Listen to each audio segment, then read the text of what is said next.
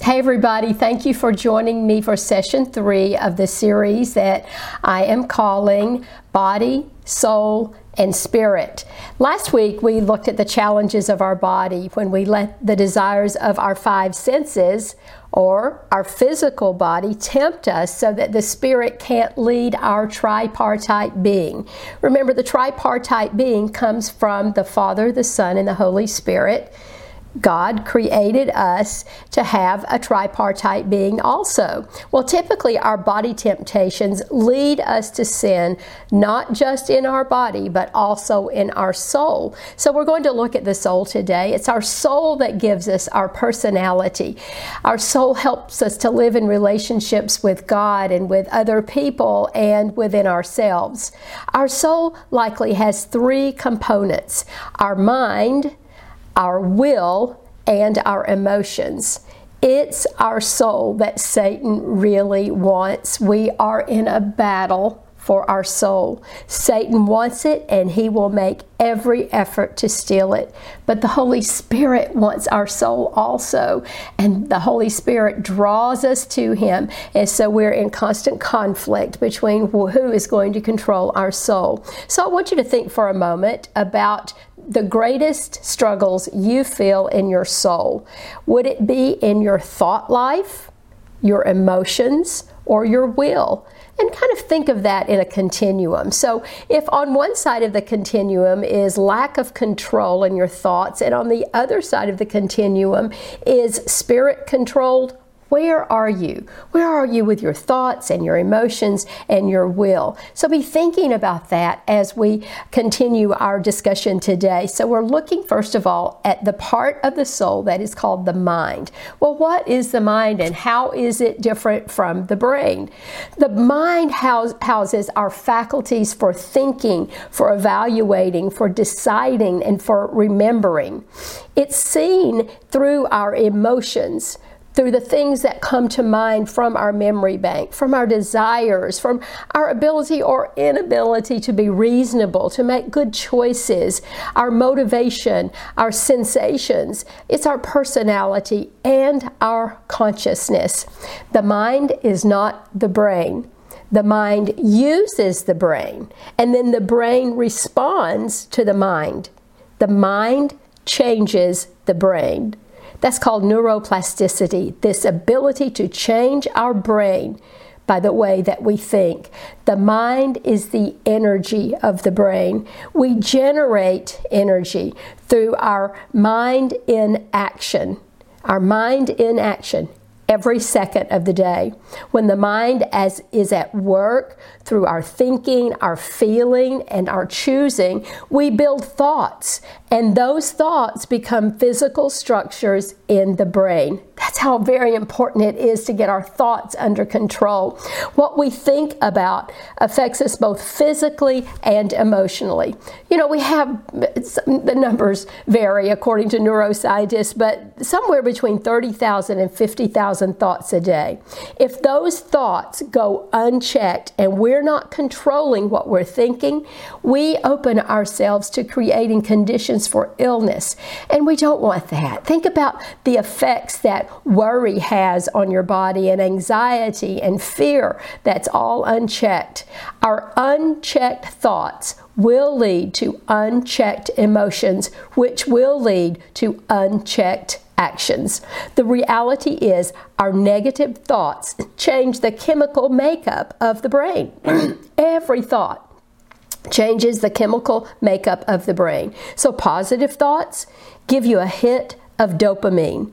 Have you had any of those hits today? Has somebody sort of built you up and given you some compliments and made you feel really good about something that you did, something that you said, or the way that you look? Well, those are hits of dopamine, are thoughts that are working in the neural pathways of the brain. We have billions of those.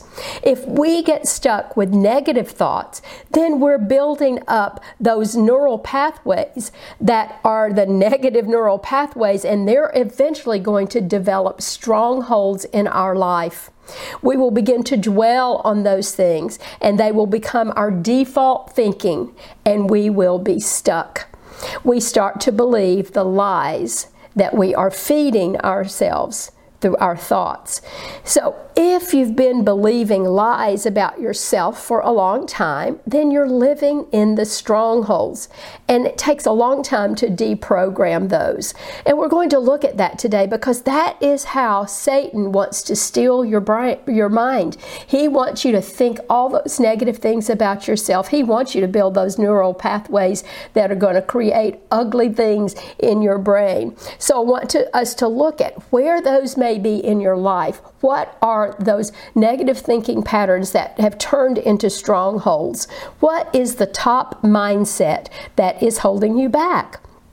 Think about what might be preventing you from having the full flow of the Holy Spirit in your soul. Are you telling yourself, I'm just not good enough? I, I never feel a sense of peace, and my upbringing is keeping me back. I never feel pretty. I'm not very lovable. I don't deserve good things, or I will never overcome this addiction. I will never be healthy. Or you might be saying things like, I've tried to get close to God, but it doesn't really work. And my prayer life never really gets off the floor. It just never really goes anywhere. Or are you living in these mindsets where you know that you're very judgmental, or you are prone to fits of anger, or that you're having trouble forgiving? See, those are things that you're telling yourself that are building neural pathways in the brain and they are developing strongholds in your life. And that means that Satan is winning the war for your mind. Well, think for a moment about what your stronghold is. And you might want to pause this just so you can think for a moment and write that down because we're going to do something with that in just a minute. See, strongholds are not part of God's plan for our mind and our body. And how do I know that? I go to Scripture to confirm that. Two biblical principles tell us how important our mind is. One is found in 2 Corinthians 10, verse 5. It's this concept of capturing our thoughts. We demolish arguments and every pretension that sets itself up against the knowledge of God and we take captive every thought to make it obedient to Christ. See, that scripture tells us that there are arguments and there are pretensions that are setting themselves up in our mind because that's what Satan wants to do. But scripture tells us no, we are to take those thoughts captive. We're to let Christ control those those thoughts that we have. And when we do, when we allow Christ to control the thoughts, we are going to have better control of our emotions and our actions. And then Paul tells us in Romans 12, verse 2, that we need to renew our mind. We, we, capture the thoughts, and then we need to be in constant renewal of our mind and get off of that destructive path of strongholds. So it tells us in Romans 12, verse 2, and do not be conformed to this world, but be transformed by the renewing of your mind. And here's the reason that you prove what is good and acceptable and the perfect will of God. Be in constant mode of capturing, taking those thoughts, holding those thoughts, uh, and holding those thoughts and giving them over to Christ and then constant renewal. So when we are capturing those thoughts and we are renewing those thoughts, we are using our mind as God would have us to do. And that means we will respond appropriately instead of reacting inappropriately. And those are our two choices. We're going to respond or we're going to react. When we react, that means we, we react to something that somebody else does or to an experience. And we move from thought right into emotion and right into action.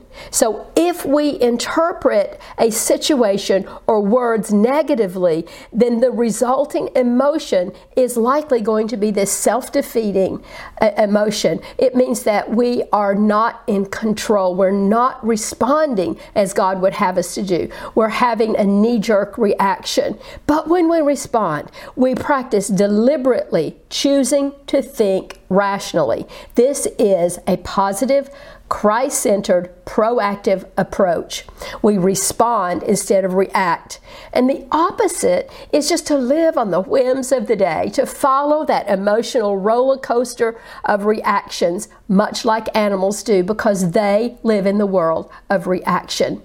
Well, how do we begin this process then of renewing our minds and capturing those thoughts? Paul is going to give us a steadfast method in the book of Philippians. He's going to tell us to fix those thoughts on the right things. And when we do, we when we do that, we will not be acting with wrong things. He tells us in Philippians 4 8, I teach this so often. I talk about it all the time.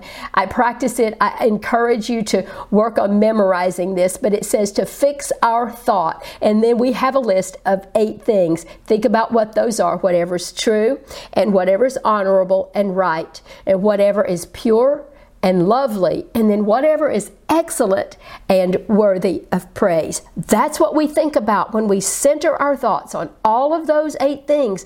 Then we don't have to capture anything, they're already there, captivated by Christ.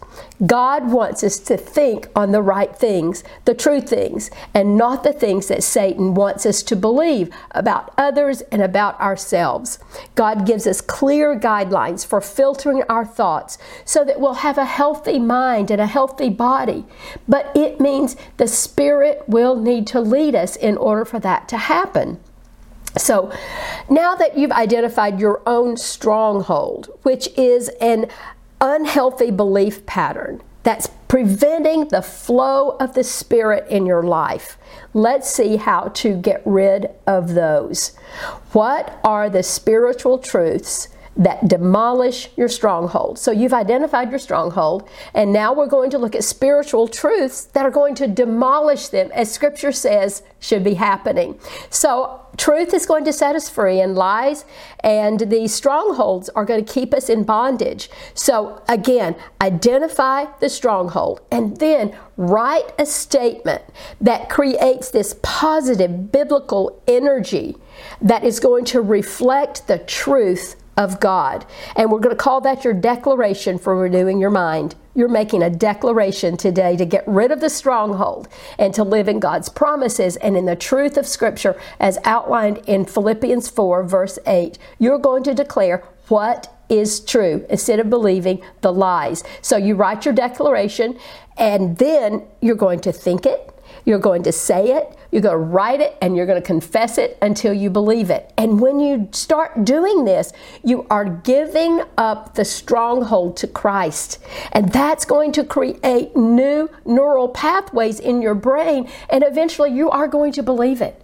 That is a promise. It's a promise of Scripture and it's supported by science. So let me give you some examples of declarations based on struggle.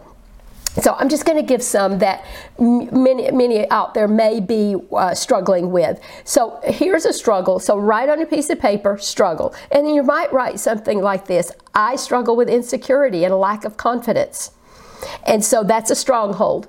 That's preventing you from moving forward in your faith. It's preventing the flow of the Holy Spirit through your body because not only are you thinking that, you're acting on that, and your emotions are reflected in that thought pattern. So here's going to be a declaration. My confidence is in Christ who fearfully and wonderfully made me.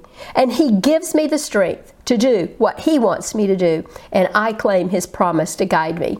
That would be your declaration. Let's say you, you're struggling with unhealthy thought patterns about other people, and that has a hold of you and it's negative thinking pattern that is becoming your identity. And so you want to make a de- declaration I will not live in a hostage pattern of thinking negative thoughts. I will think on the things of God. I will think about whatever is true and right and honorable and pure and lovely and worthy of praise.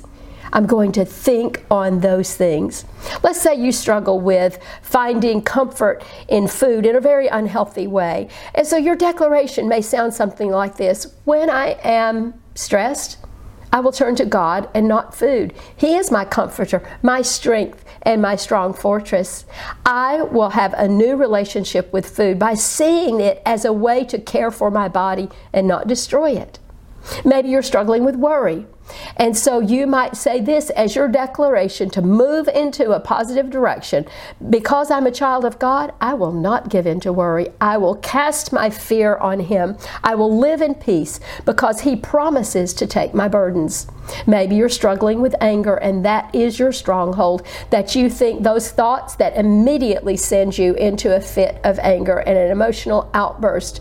And so you make a declaration that t- gives the promise that you are no longer going to give in to the fits of anger. And it may sound like this to begin with I will live in peace and not anger. I will control my tendency to lash out by responding instead of reacting.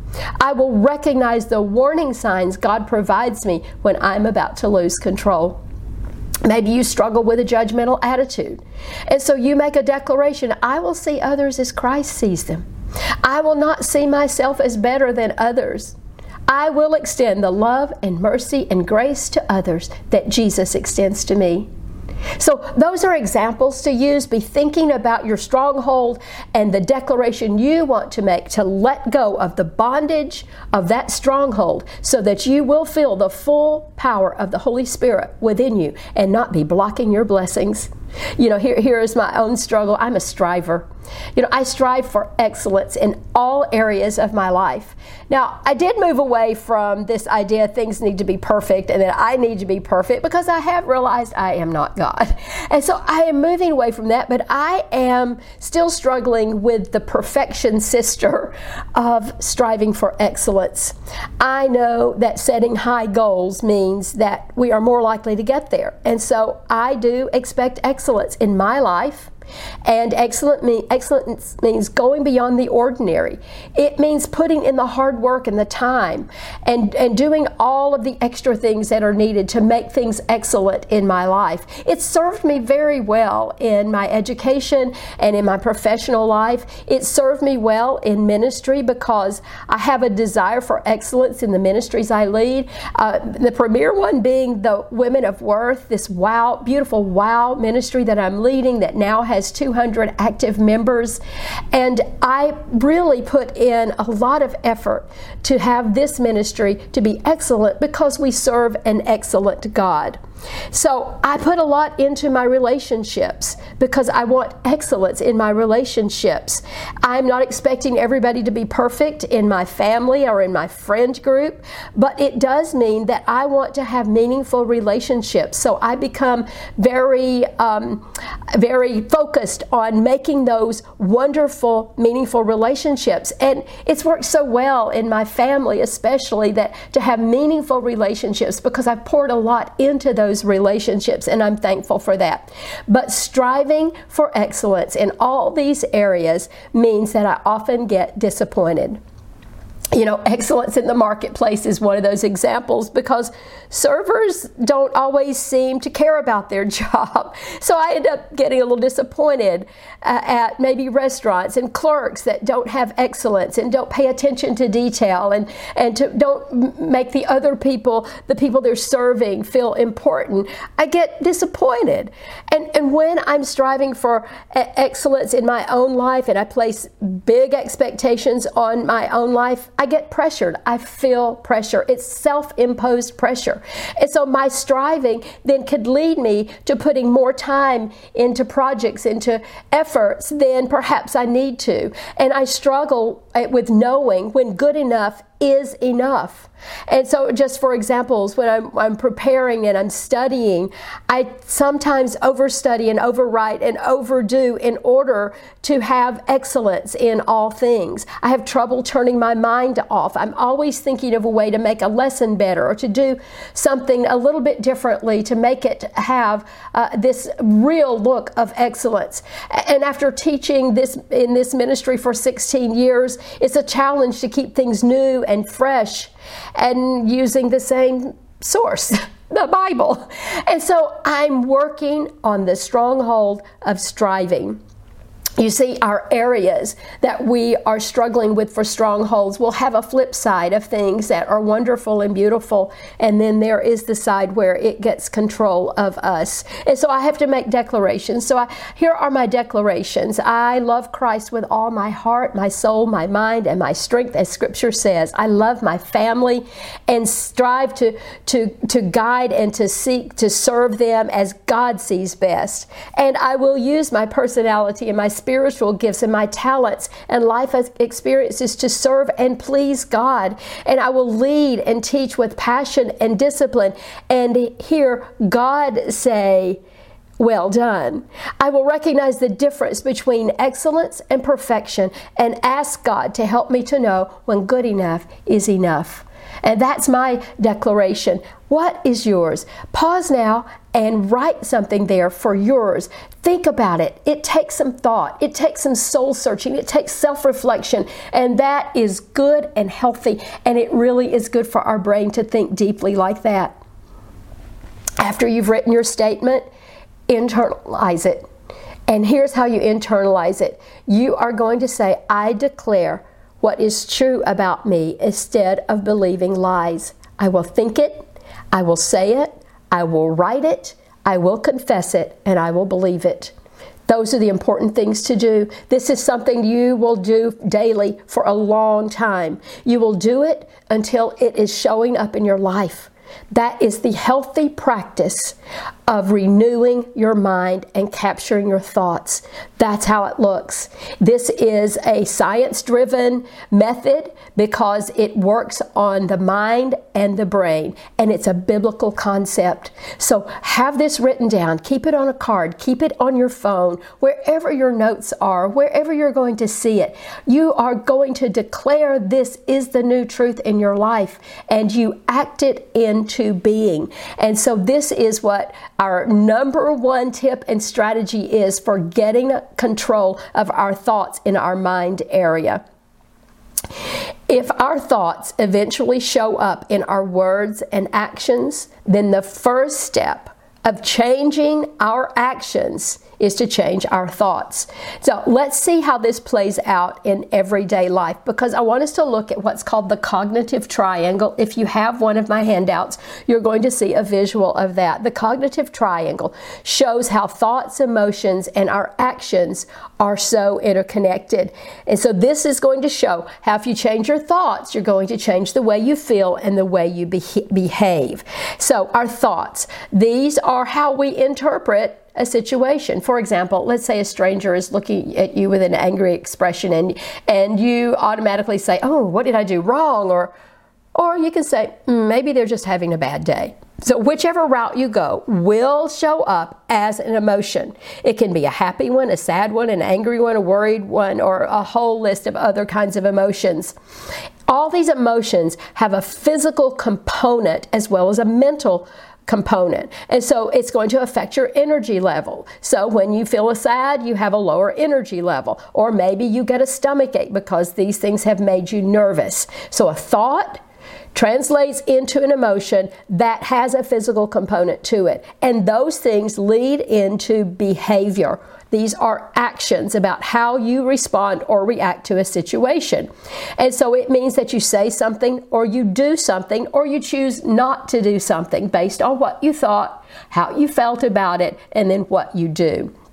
Now, the, these affect us, but they also affect others. How you think about a problem can affect how you feel physically and emotionally, and it can alter what you do about it. There are helpful and unhelpful helpful ways to react to most situations depending on how you think about them. So at the top, we have situation, and underneath that, you have a triangle. And it's a triangle that forms a, cir- a circle, a loop. It is the thought, emotions, and actions, and they're all connected. So, if your thoughts about your circumstances are not centered on truth, then those thoughts are going to lead to this vis- uh, visual cycle of untrue thoughts that lead to unhealthy emotions that lead to unhelpful actions. And all of this happens because we don't let our spirit control our soul. We don't let God's Spirit connect to our spirit to control our soul. We're not thinking on these things truth. Instead, emotions. Emotions rule us. And we're looking at the, the physical aspect of this, and that is our emotions override our reason. And there's a part in the brain we're going to look at in a minute that shows us how this vicious circle can happen. Because when we get distressed and we act in unhelpful ways, we're more likely to jump to conclusions and interpret things in extreme and unhelpful ways. Well, what is the consequence of this? This bad behavior from bad thoughts and bad emotions, well, we lose our connection to the Holy Spirit, and our body and our soul are out of alignment. So think of your own situations where you've had some faulty thinking that led to improper emotional reactions that l- led to you feeling as if you've separated yourself from God's purpose and His will in your life. So, what do you do? What do you do? When that bad thought enters into your mind, you replace it. You do these three things. They all begin with an R. Number one is you rename it. You tell yourself that this angry thought, this ugly thought, this negative thought is bad and it is ungodly and it is unkind. You give it that name. You tag it with a name, a label that is speaking the truth. And secondly, you reframe it. You take that thought and you look at the situation differently. You focus on the good or the positive of the moment. You focus on something that's distracting and get your mind away from what is evil and focus back on the truth. And number three, you re- redirect your actions. So you do something that is uplifting or fun or encouraging, helpful, hopeful, and God centered so that you are completely taking that thought captive and you're literally doing something with it in your body, in your brain, in your mind. That's how we deal with our thoughts that lead to a stronghold.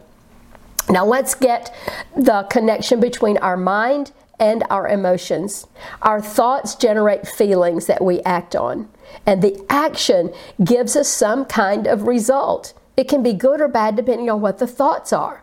And when we change our thoughts, our feelings change, and then the actions are going to be differently. So now we've looked at the mind, the first part of the soul. So now let's move to the emotions. Here's what emotions are they are subjective indicators of objective experiences. Our emotional responses are rooted in how we interpret what we're observing with our five senses. When your interpretations change, your emotions change. So you are not a victim of your emotions. You can shape them by the way you choose to think. So your job is to keep your emotions spiraling upward instead of down.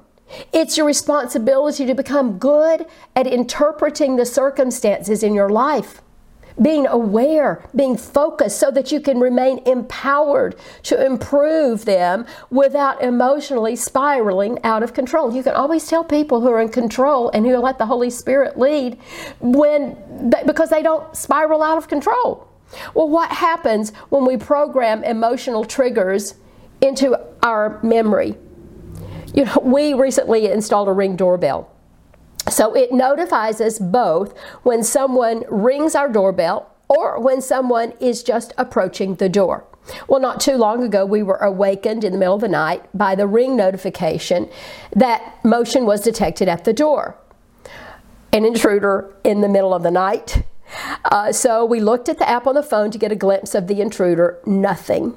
Oh, this must be a sly and scary one. Well, as my husband was making his way to the door, uh, ready for whatever might come, the alarm sounded again just in time for him to see a bird fly all around the porch, sending a notice to the alarm system.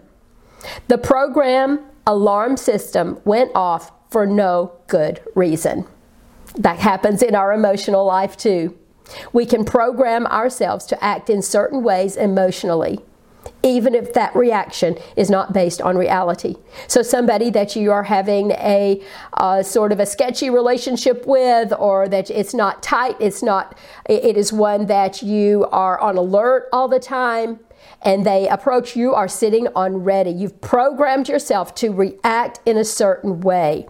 A topic for discussion comes up and you've programmed yourself to react in a certain way. Well, emotions are not always based on the truth. We can deny our emotions, but we can't fully trust them either. We can't just deny our emotions, but we can't fully trust them either. Emotions allow you to feel what you're thinking about at the moment. So our thoughts may not have a feeling attached to it, but repeated intense thoughts can pull you down and cause you to spiral emotionally and do what is called flipping your lid. Because you can control your thoughts, though, you can control your emotions. So, what happens when you don't control your thoughts? Well, your body responds, your brain responds. So, Here's how it works in our body. So we get the soul and body connection once again. God created specific parts of our brain to help us with this ability to both have reason and emotional regulation. So, we're, uh, if you again are looking at your notes, you're going to see three words that describe parts of the body. The first one is the prefrontal cortex. It's also called the wise owl because it's the home of our reason. This is the part of the brain that helps us make smart decisions. It's the part of the brain that helps you to think before you act. And when this part is out of control, then you don't feel safe. But when it's in control, you feel calm, you feel relaxed, you feel safe. So, this wise owl prefrontal cortex of your brain helps you to make smart choices. And then there's the hippocampus, and that's called the memory elephant. This part of the brain helps us to remember things. It saves both the old and the new memories and helps us to learn from those. It helps us to decide on what to do next based on the past experiences. And then there's the amygdala. We also call it the guard dog. This part of the brain helps us to feel our emotions. It's an almond shaped part of our brain. It helps us to, to keep safe and to guard us against things that could hurt us because it tells us when to, it's our flight fight, flight, and freeze part where we sense danger. So it's telling us what to do it, when we sense danger coming to us. So, when we are thinking the way God designed us to think, and our brain is working efficiently in that upper brain, which is the prefrontal cortex, then He is communicating then with the midbrain those the memory and emotion areas and then we're processing things logically with reason but when we choose to bypass and aren't logically thinking on these things, as Philippians 4 8 said, we choose to react instead of respond. And then we have an overactive emotional response and we flip our lid. That means we're out of alignment. The soul has, uh, taken over the lead of the spirit. And so here's how it looks uh, you make a fist. Inside this fist is the uh, amygdala that is this almond shaped part right here, the lower brain. And uh, this is the midbrain. And when we close this over, then we see that the prefrontal cortex is over the emotional part and the memory part of our brain. This is our set point. When we overreact and we let our emotions override our ability to reason, we say we flipped our lid. And when we flip, we cause a disruption. We disrupt our brain, our body, our soul, and our spirit. If we flip to others, then we inflict hurt and pain. And the longer we stay flipped, the longer we wait to reset, and the more likely we are to harm our witness and harm our body and harm our relationships. Isn't it amazing how God created our brain to protect us and to help us? And it's all centered on how we think. We want to reset from a flip as soon as possible. We are resetting our mind, our body, and our soul when we go back to our set point the way God created us. And when we do, we want to reset those relationships because other people have been the victim of our flipped point and they have been the victim of our emotional outburst. And then we want to reset our relationship with God. Here are three truths about our emotions. Number one, you're always going to feel what you dwell on. Number two, just as you can overcome evil with good, because Scripture tells us that, you can replace negative thinking with positive thinking and change how you feel. And number three, because God has designed us to change, you can act your way into the feelings you desire. You know, my father taught me that at a young age. He says you can act your way into feeling differently. We can use our behavior and our actions to move us to feel the way God wants us to feel. Feelings are just spontaneous responses. The word emotion is 86% motion. What do we do to better control our emotional life? First of all, we stay in the God given brain set point with our reason acting ahead of our emotions. And we let our spirit part of our being connect to God's spirit so that can lead our body, our mind, our emotions. Well, then we look at the third part of our soul, and that is our will. Are we letting our will let the Spirit lead us? So, our will is what gives us the ability to make choices. We have a free will to decide if we will follow God's Spirit or not. We get to choose that. So, do we practice choosing God's will or our self will? Here are definitions God's will is defined as the actions taken or words spoken based on love, selflessness, honesty, and purity. But our self will is the action taken or the words spoken with our ego and a determination to have our own way to get what we desire.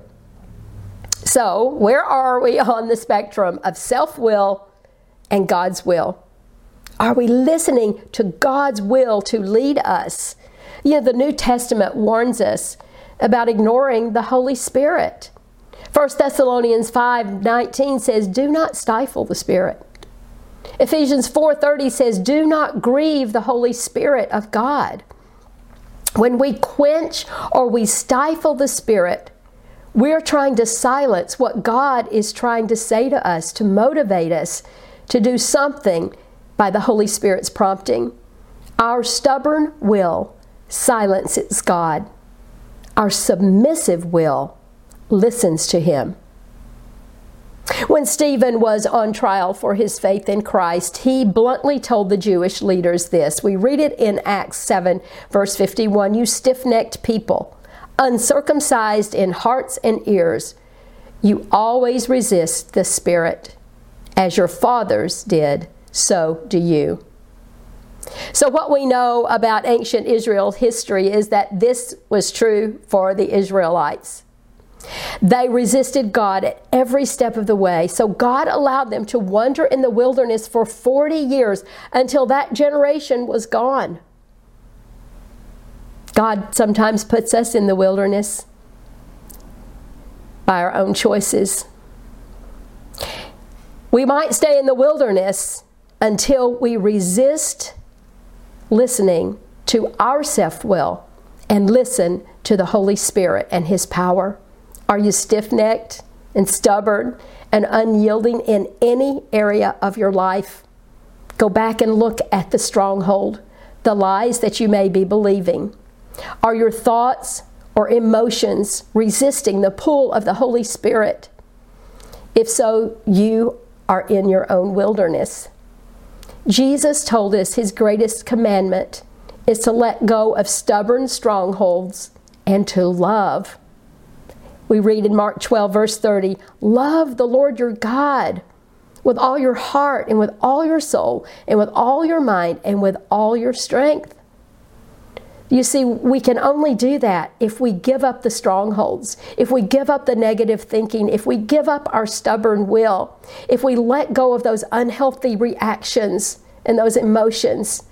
It is only then that we can fully love God. Jesus said, This is the great commandment. We're to love Him with all parts of our being, 100% in. How does that lo- look? Love is supposed to show up in what we think, feel, say, and do. The way to love the Lord with all of your heart is to keep His commandments, which means we obey His word and do what He says. Loving the Lord God with all of our mind. The way to do that is to constantly renew our mind and to capture the thoughts. When negativity and fearful and immoral thoughts or sinful actions play uh, in the mind, like a matinee performance, we want to make the choice to cast them out quickly and renew our mind. And when we do this and live according to His Word, we are then going to experience the pure joy and peace that He wants us to have. Let's look at the connection of the mind, the will, the emotions, and the body so that we can see the importance of keeping our soul centered on God. We need a transformation of the soul. The soul is what God wants to control. He will direct our minds, our emotions, and our soul. Romans 8 tells us there are two kinds of people those who are dominated by the sinful nature, and those who are controlled by the Holy Spirit. We read in Romans 8, verses 5 through 8 those who are dominated by the sinful nature think about sinful things. But those who are controlled by the Holy Spirit think things that are pleasing to the Spirit. So letting your sinful nature control your mind leads to death. But letting the Spirit control your mind leads to life and peace. For the sinful nature is always hostile to God. It never did obey God's laws and it never will. That's why those who are still under control of their sinful nature can never please God. God gives us a choice about whether to be controlled by our sinful thoughts, emotions, and will, or to be controlled by the Holy Spirit. Daily, we need to deny our sinful nature and choose the Spirit. Daily, we go to God through prayer and supplication. Neuroscientist and Christian Dr. Caroline Leaf says this It has been found that 12 minutes of daily focused prayer over an eight week period can change the brain to such an extent that it can be measured on a brain scan. Daily, going to God in prayer and supplication can change the brain. And Scripture tells us it changes the heart and the soul and the mind. How's that for a body, brain, and spirit connection? Let's make a commitment to God that we're going to let Him handle our mind, our emotions, and our will. And it may sound something like this amygdala. I'm no longer going to let you tell me to panic over things that God will help me handle. I will no longer believe you when you tell me to worry and be fearful. I will trust God to let me live the way He wants me to live and to live in the reset mode with my prefrontal cortex covering the emotional aspect of my life so God can lead me to have the emotions I need to have. I will think on whatever is true and honorable and right and pure and lovely and excellent and worthy of praise. And I will not let my sinful nature run my mind. And as we move toward this transformation, we have this realization I will do what I can do. I will give God what I can't do, and I will trust God no matter what. And for those strongholds, I will make a declaration and I will declare what is true instead of believing lies. I will think it, I will say it, I will write it, I will confess it, and I will believe it. I will choose to let the Holy Spirit lead my soul and body.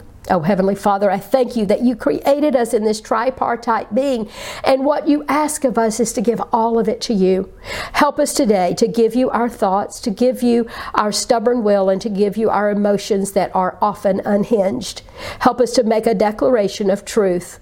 And help us, Lord, then to see the results, the fruits of our labor, and give you all the praise for doing a good work in us. In Jesus' name I pray. Amen. Thank you for joining me. See you next week.